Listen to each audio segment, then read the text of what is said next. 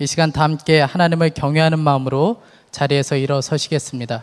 오늘 우리에게 주시는 하나님의 말씀은 시편 53편 1절부터 6절 말씀입니다. 어리석은 사람은 마음속으로 하나님이 없다 하는구나. 그들은 한결같이 썩어서 더러우니 바른 일 하는 사람 아무도 없구나. 하나님께서는 하늘에서 사람을 굽어 보시면서 지혜로운 사람이 있는지 하나님을 찾는 사람이 있는지를 살펴보신다. 너희 모두는 다른 길로 빗나가서 하나같이 썩었으니 착한 일 하는 사람이 하나도 없구나. 죄악을 행하는 자는 다 무지한 자냐. 그들이 밥 먹듯이 내 백성을 먹으면서 나 하나님을 부르지 않는구나. 하나님이 경건하지 못한 자들의 뼈를 흩으셨기에 그들은 두려움이 없는 곳에서도 크게 두려워할 것이다. 하나님이 그들을 물리치셨으니 그들이 수치를 당할 것이다. 하나님, 시온에서 나오셔서 이스라엘을 구원해 주십시오. 하나님께서 당신의 백성을 그들의 땅으로 되돌려 보내실 때에 야곱은 기뻐하고 이스라엘은 즐거워할 것이다. 아멘. 하나님의 말씀입니다. 다 자리에 앉으시겠습니다. 1944년 7월 22일 히틀러 암살 아, 시도가 있었습니다. 그때 아, 그 일에 관여해서 사형을 당했던 괴들러 박사라는 분이 계십니다. 그분이 수기에 이렇게 썼습니다. 잠을 잘 이룰 수가 없다. 개인의 운명에 대하여 관심을 가지고 있는 하나님은 과연 있는가? 나는 그것을 믿기가 어렵다. 왜냐하면 하나님은 수십만의 사람들이 고통과 절망 속에서 미쳐가는 것을 그대로 놓아두시기 때문이다. 하나님은 수백만의 사람들이 고통의 풀무불 속에 떨어져 허우적거릴 때 손끝 하나 꼼짝이지 않고 죽게 버려두었다. 아, 우리 주위에는 이런저런 모양으로 하나님을 부인하는 사람들이 많습니다. 뭐 많다고 표현하는 것도 부족해서 거의 대부분 그렇습니다. 때때로 하나님을 믿는다는 우리들도 하나님은 정말 살아계실까 그런 의문을 가지게 될 때가 있지 않습니까? 우리가 예수님을 믿으면서 살아가면서 제일 어려운 일이 있다고 한다면 하나님을 믿지 않는 사람들과 같이 어울려 살아가는 것일 겁니다. 우리 주변에 하나님을 믿는 사람들이 정말 몇 사람이나 되지요. 겉으로는 예수님을 믿는다, 교회를 다닌다 하기는 하지만 실제로 같이 만나서 지내보고 일해보고 하면 하나님을 정말 믿나? 이런 생각을 할 때가 많습니다. 그러니까 하나님을 믿지 않는 사람들 속에서 그러니까 하나님을 믿는 믿음으로 산다는 것이 가장 고통스러운 일 중에 하나죠. 시편 53편은 바로 하나님을 믿지 않는 사람들로 주변이 꽉 차 있는 그런 가운데 그 다윗이 겪었던 마음의 고통을 호소하고 있는 시편입니다. 시편 속에 다윗이 탄식합니다. 마음속으로 하나님이 없다 하는구나. 한결같이 썩어서 더러우니 바른 일 하는 사람 아무도 없구나. 모두 다른 길로 빗나가서 하나같이 썩었으니 착한 일 하는 사람이 하나도 없구나. 뭐 오늘 이 시간에도 여러분들도 이 비슷한 고통을 겪으시는 분들이 많으실 겁니다. 왜 다 하나님을 안 믿지? 다 썩은 거야. 그런 생각을 하시는 분들이 많으실 겁니다. 이 시편 53편은 그래서 분위기가 무거운 시편입니다. 여러분이 읽으시면 다 느끼셨겠지만 이 시편 속에 아, 이 세상의 죄악이 관영한 것에 대한 아주 애통하는 마음, 탄식이 절절히 흐르는 시편입니다.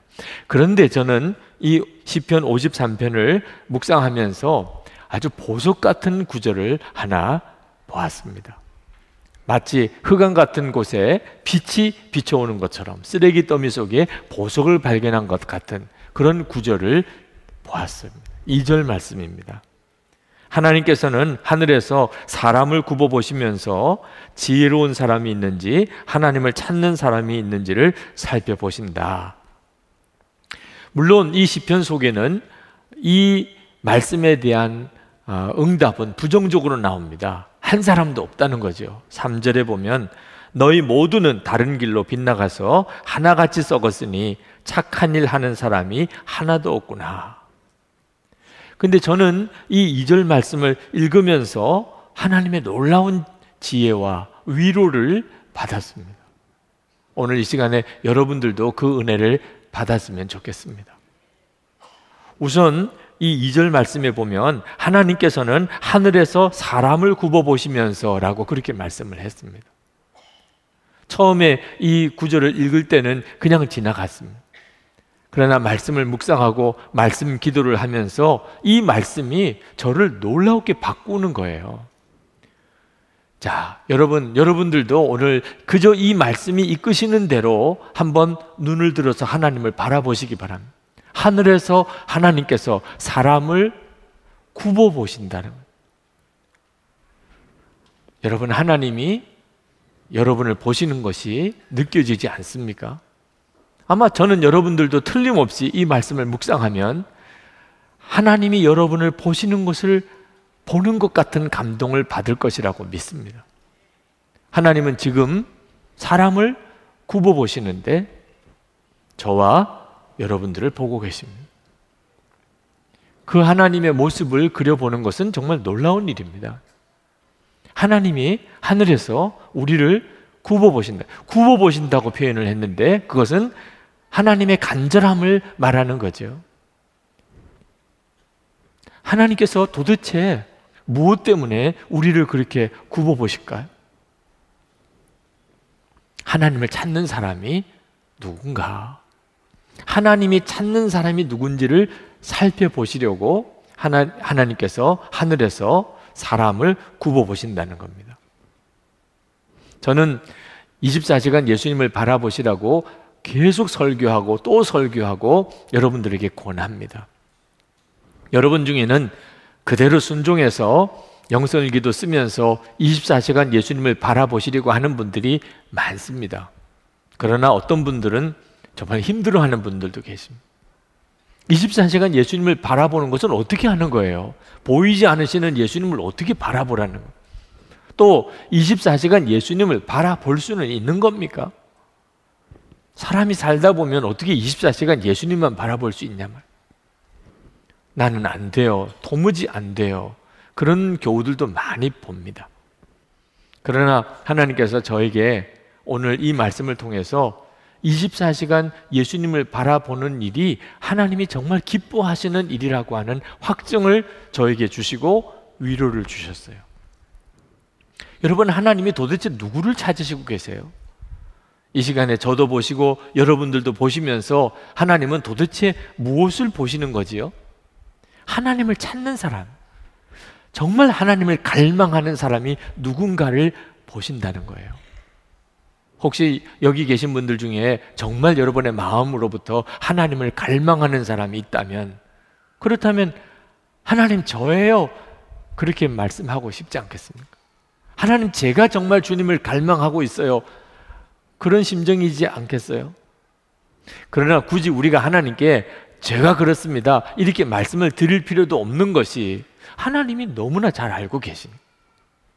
하나님은 도대체 누가 하나님을 정말 찾고 있는지, 하나님을 사모하는지, 하나님을 갈망하는지를 보시려고 늘 살펴보고 계시니 어떻게 하나님이 모를 수가 있겠어요? 여러분이 하나님을 진짜 갈망하고 사모하고 찾는다면 하나님이 당연히 아시죠. 아, 그러면, 그러면 충분한 거구나. 하나님이 아시면 충분한 거죠.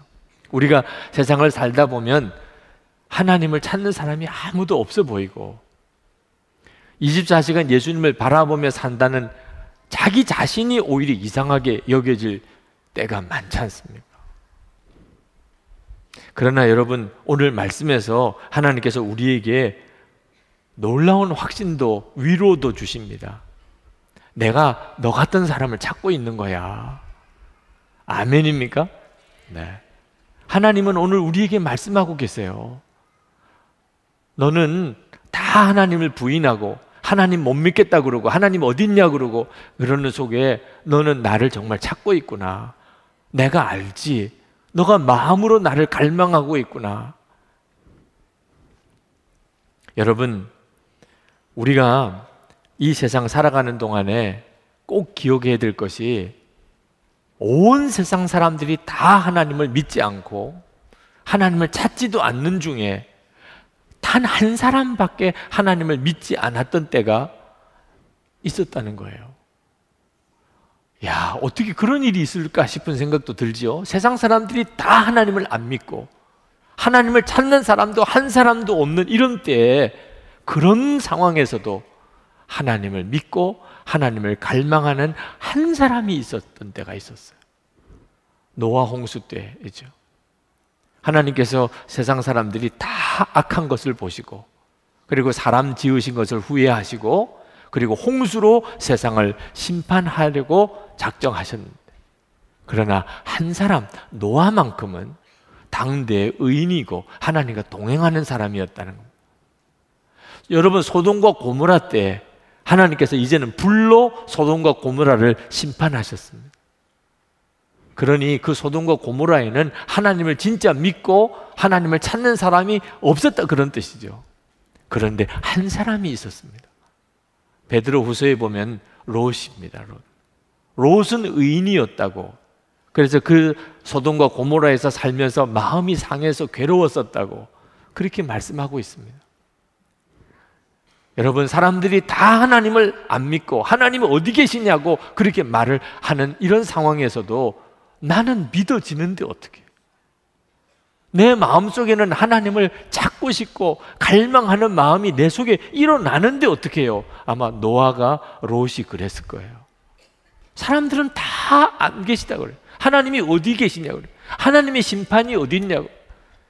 그런데 노아만큼은 롯만큼은 하나님이 계신 게 믿어지고 그리고 하나님을 사모함이 있었단 말입니다. 그러므로 우리가 다른 사람들이 다 하나님을 안 믿는다 그러고 그리고 우리가 살아가는 형편 속에 하나님을 부정하는 것이 그냥 풍조라고 하더라도 나 한 사람만 남았다 하더라도 하나님 믿을 수 있다 그 말입니다. 하나님에 대한 갈망만큼은 어떻게 할 수가 없는 거잖아요. 그러나 또한 다 하나님을 안 믿는 것 같아도 하나님을 믿는 사람들을 하나님이 다 남겨두셨다는 것도 알아야 합니다.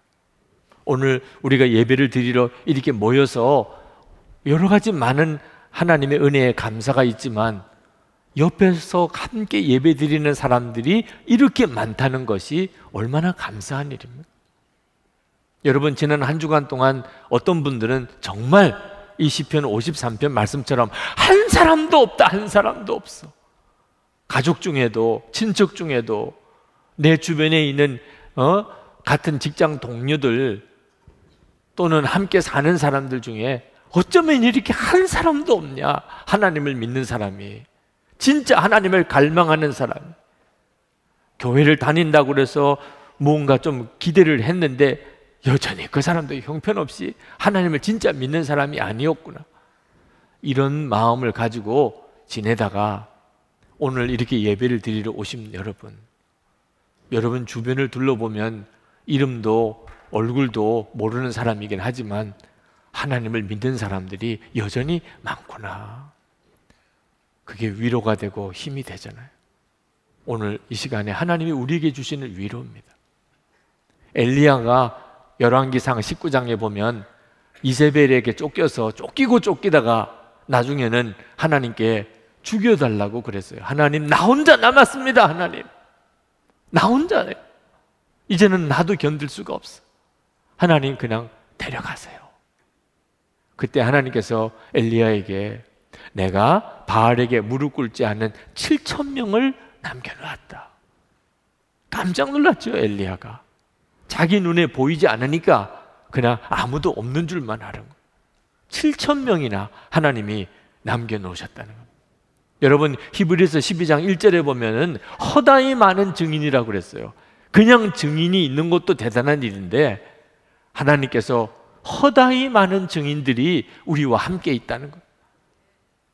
아셔야 돼요.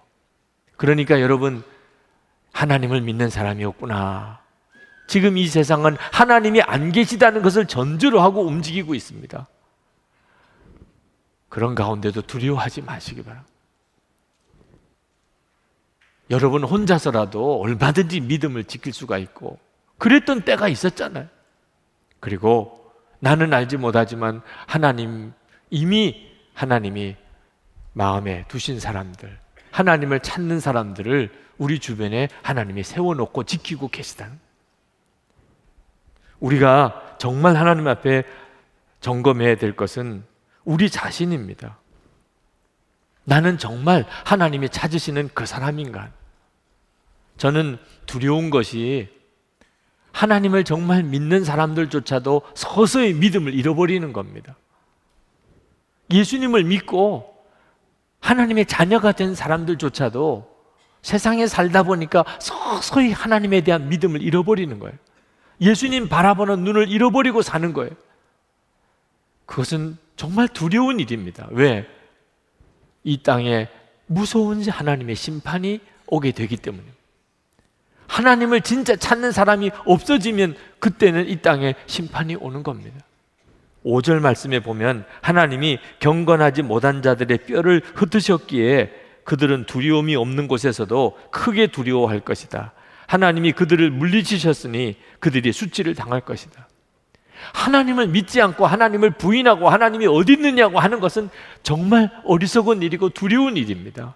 왜? 결국은 그러니까 죄를 짓게 되는 겁니다. 그리고 하나님의 심판이 오는 것.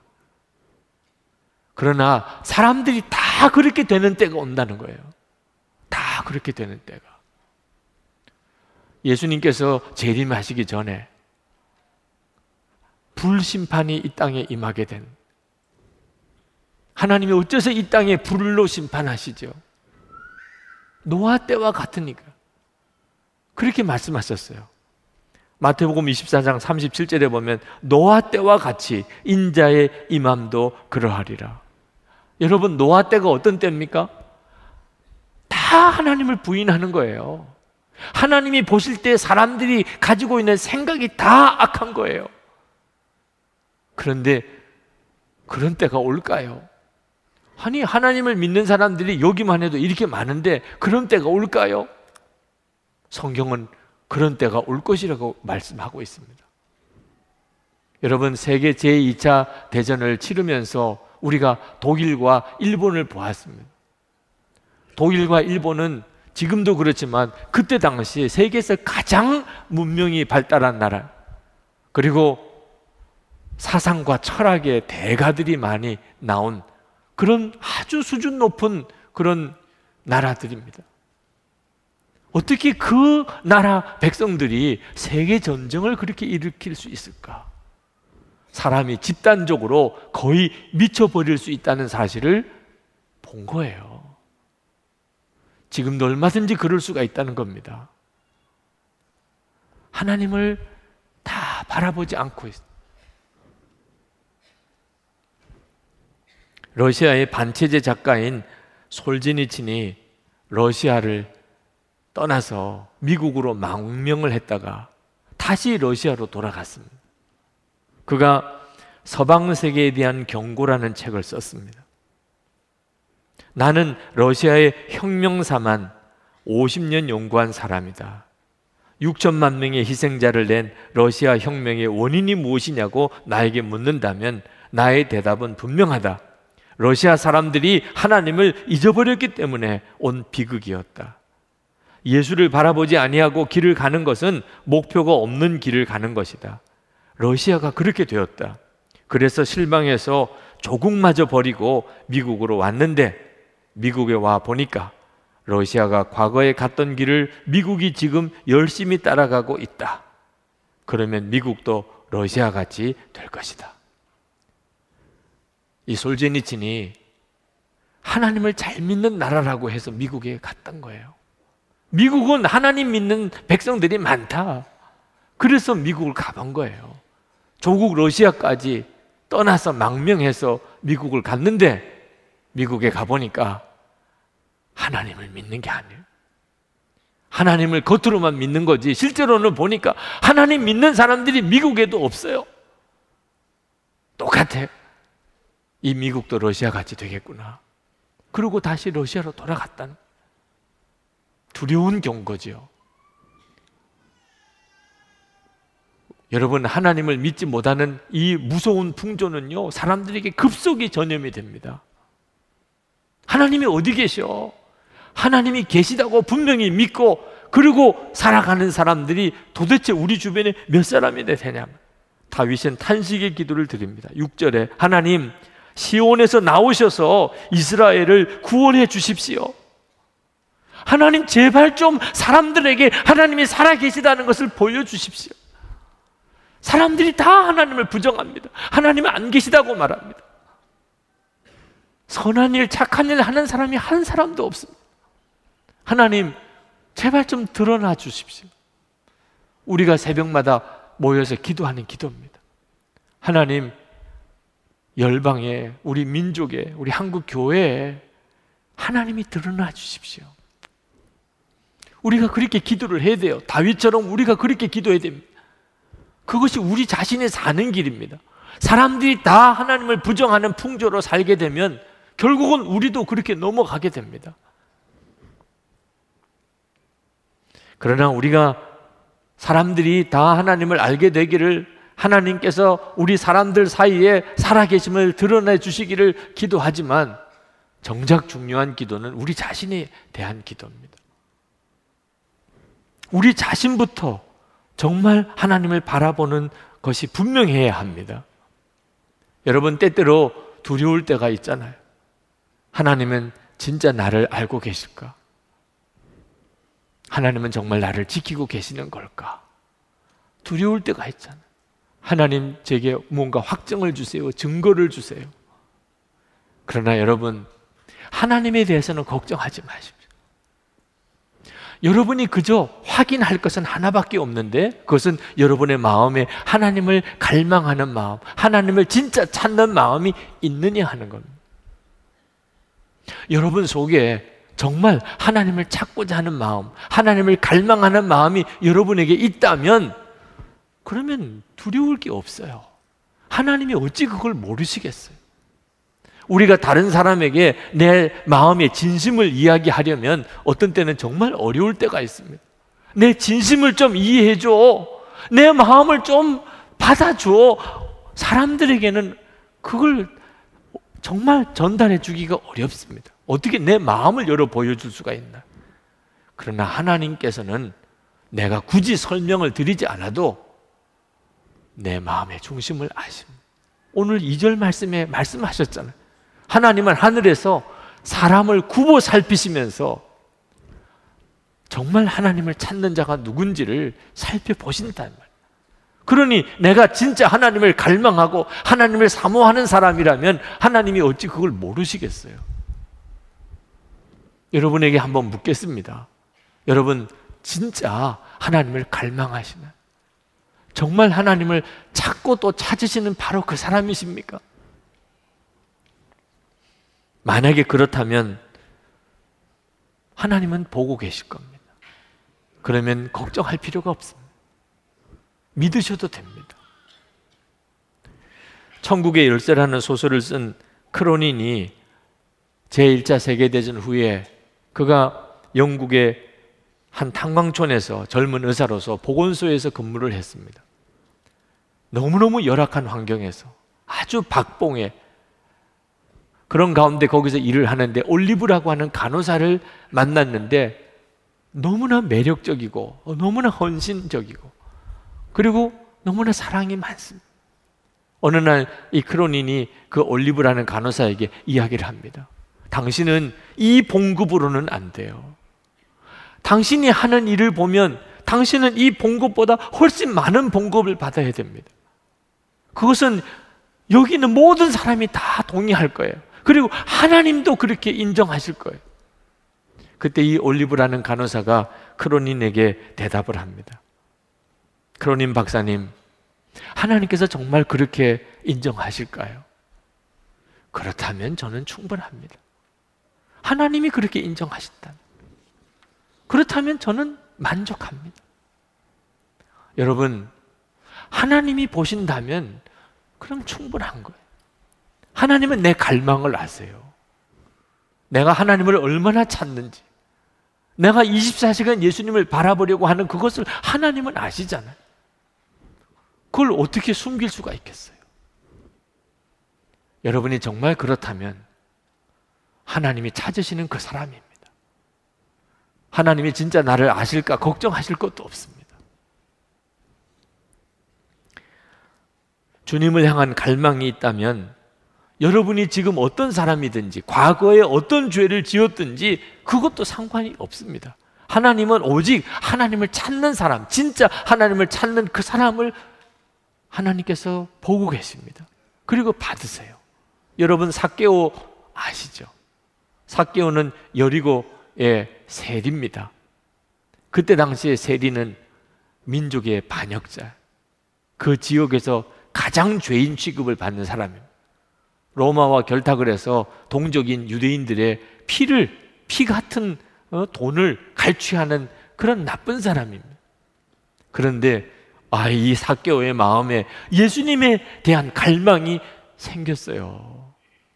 사개오 자신도 이해하기 어렵고 다른 사람에게 말도 못할 그런 갈망이 생겼어요. 돈이면 전부인 줄 알았는데 아니더라 말이에요. 사개오도 나도 예수님 한번 만나보면 좋겠다. 도대체 예수님이라는 분이 어떤 분인지 나도 예수님 한번 만나면 좋겠는데. 그런데 예수님 만나겠다고 할 수도 없고 예수님 앞에 떳떳이 나갈 자신도 없어. 그러나 속의 마음의 갈망을 어떻게 하냐 말. 예수님을 만나고 싶은데 어떡하냐 말이에요. 그래서 사개오가 무화과 나무에 올라갑니다. 그냥 얼굴이라도 한번 보려고. 그런데 그날 그 여리고에서 예수님은 그 사개오의 집에 가서 주무십니다. 아시니까. 갈망이 진짜 있다면 주님은 아시는 거예요. 사개오가 어떤 사람인지 예수님이라고 왜 모르시겠어요? 그러나 그것은 아무 중요하지가 않습니다.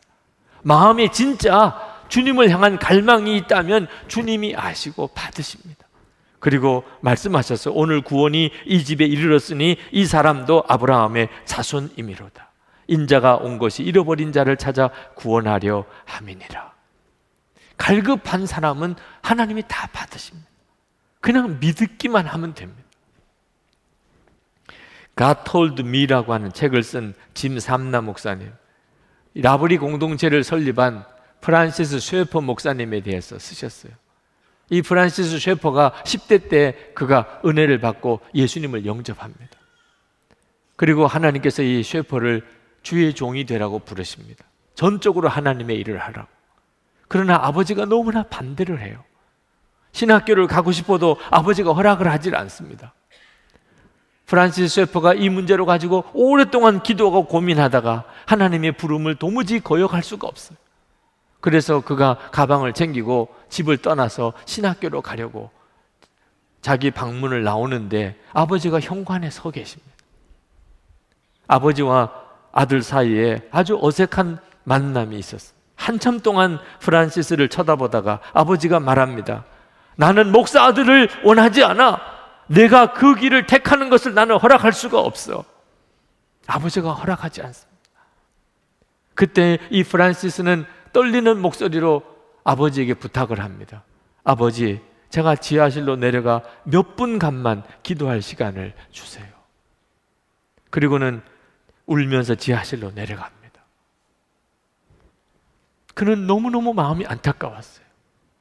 하나님은 자기를 목사가 되라고 부르시고 아버지는 절대로 안 된다 그러고 아버지의 마음을 상처를 주면서까지 그렇게 신학교를 가고 싶지는 않지만 하나님의 부르심은 또 너무 분명해요. 어떻게 해야 하는 겁니까? 몇 분 동안 기도할 시간을 얻었습니다. 이 몇 분 동안 하나님의 뜻을 확인해야 되는 거예요. 그는 필사적이고 단순한 믿음으로 하나님께 길을 가르쳐 달라고 하나님의 뜻을 분명하게 가르쳐 달라고 그가 기도를 했습니다. 그러나 알 수가 없었어요. 그는 동전을 꺼냈습니다. 늘 무슨 일을 할 때 재미삼아 동전으로 어, 길을 찾았던 그 기억이 나서 동전을 꺼냈어요. 그리고 하나님께 기도합니다. 하나님, 제가 정말 지금 신학교를 가는 게 하나님의 뜻이라면 제가 이 동전을 던질 때 안면이 나오게 해주세요. 그러면 제가 아버지가 반대하더라도 신학교를 가겠습니다. 그리고 동전을 던졌는데 안면이 나왔어요. 프란시스 세퍼가 다시 하나님께 기도합니다. 하나님, 하나님 한 번만 더 해주세요. 제가 다시 동전을 던질 테니까 진짜 하나님이 저가 지금 신학교를 가는 게 뜻이라면 이제는 뒷면이 나오게 해주세요. 그리고 동전을 던졌는데 뒷면이 나왔습니다. 프란시스 세퍼가 또 하나님께 기도했어요. 하나님, 하나님 한 번만 더, 한 번만 더. 제가 실수하지 않기를 원하는 거예요. 제가 정말 아버지에게 실수하지 않기를 제가 원하는 겁니다. 이번에 진짜 하나님께서 분명하게 뜻을 보여주시면 제가 아버지가 반대하더라도 제가 신학교를 가겠습니다. 이번에는 안면이 다시 나오게 해주세요. 그리고 동전을 던졌더니 안면이 나왔습니다.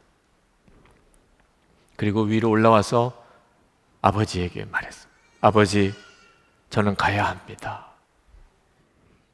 그 말을 들은 아버지는 한참 냉정하게 그 아들을 쳐다보다가 바깥으로 나가면서 문을 쾅 닫아. 근데 문이 닫히기 바로 그 전에 아버지의 목소리가 들려왔어요. 내가 반학기 등록금은 내주마. 그렇게 신학교를 갔습니다. 그리고 몇 년 뒤에 그 아버지도 그리스도인이 됐습니다.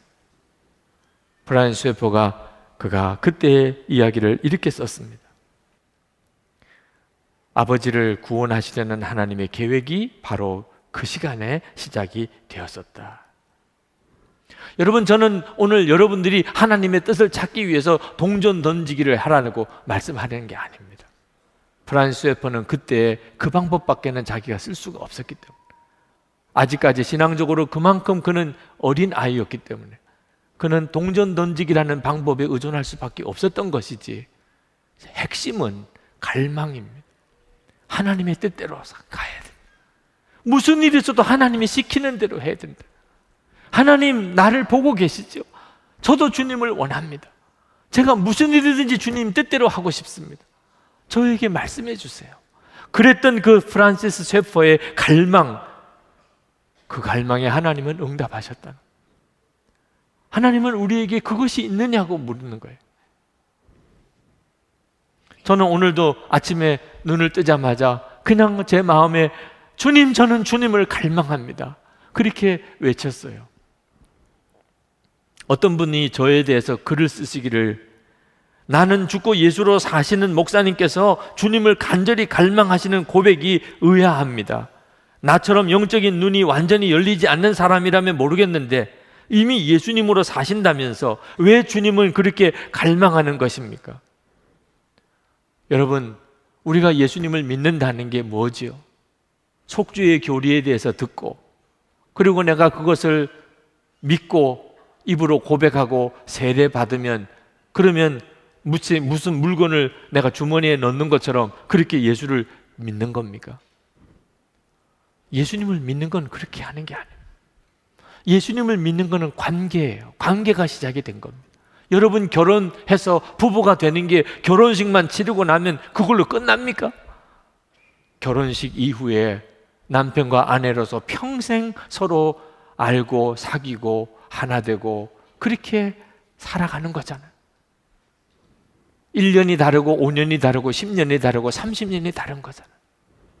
제 마음속의 갈망은 예수님과의 친밀함입니다. 주님을 더 알고 싶은 주님과 온전히 하나 되어 살고 싶은 겁니다. 지난 목요일 우리 목사 밴드 교회 목사님들이 기도회가 있었습니다. 그 자리에서 우리의 영적인 진단을 한번 했습니다. 제가 질문을 드렸어요. 목사님들, 목사님들은 우리가 정말 성령으로 충만하다고 생각하십니까? 그 자리에 있는 목사님들 중에 한 분도 그렇습니다. 우리가 성령으로 충만합니다. 대답을 못 하셨어요. 저는 그게 너무너무 마음이 아픕니다. 16명의 목사님들이 있습니다. 우리는 우리가 지금 성령으로 충만합니다. 이런 고백을 할 수가 없었어요. 교우들 앞에 이런 이야기를 드리는 게 부끄럽습니다. 우리들도 너무 비참했어요. 그래서 목사님들께 부탁을 했습니다. 우리가 지금 속해 방학을 시작을 했는데 우리 8월 한 달 동안 우리 목사님들이 한 달만이라도 정말 예수님을 왕으로 모시고 사는데 전념해 봅시다. 그리고 이제 속해 방학이 끝날 때 우리가 정말 성령 충만한 목사로 교우들을 그렇게 맞이합시다.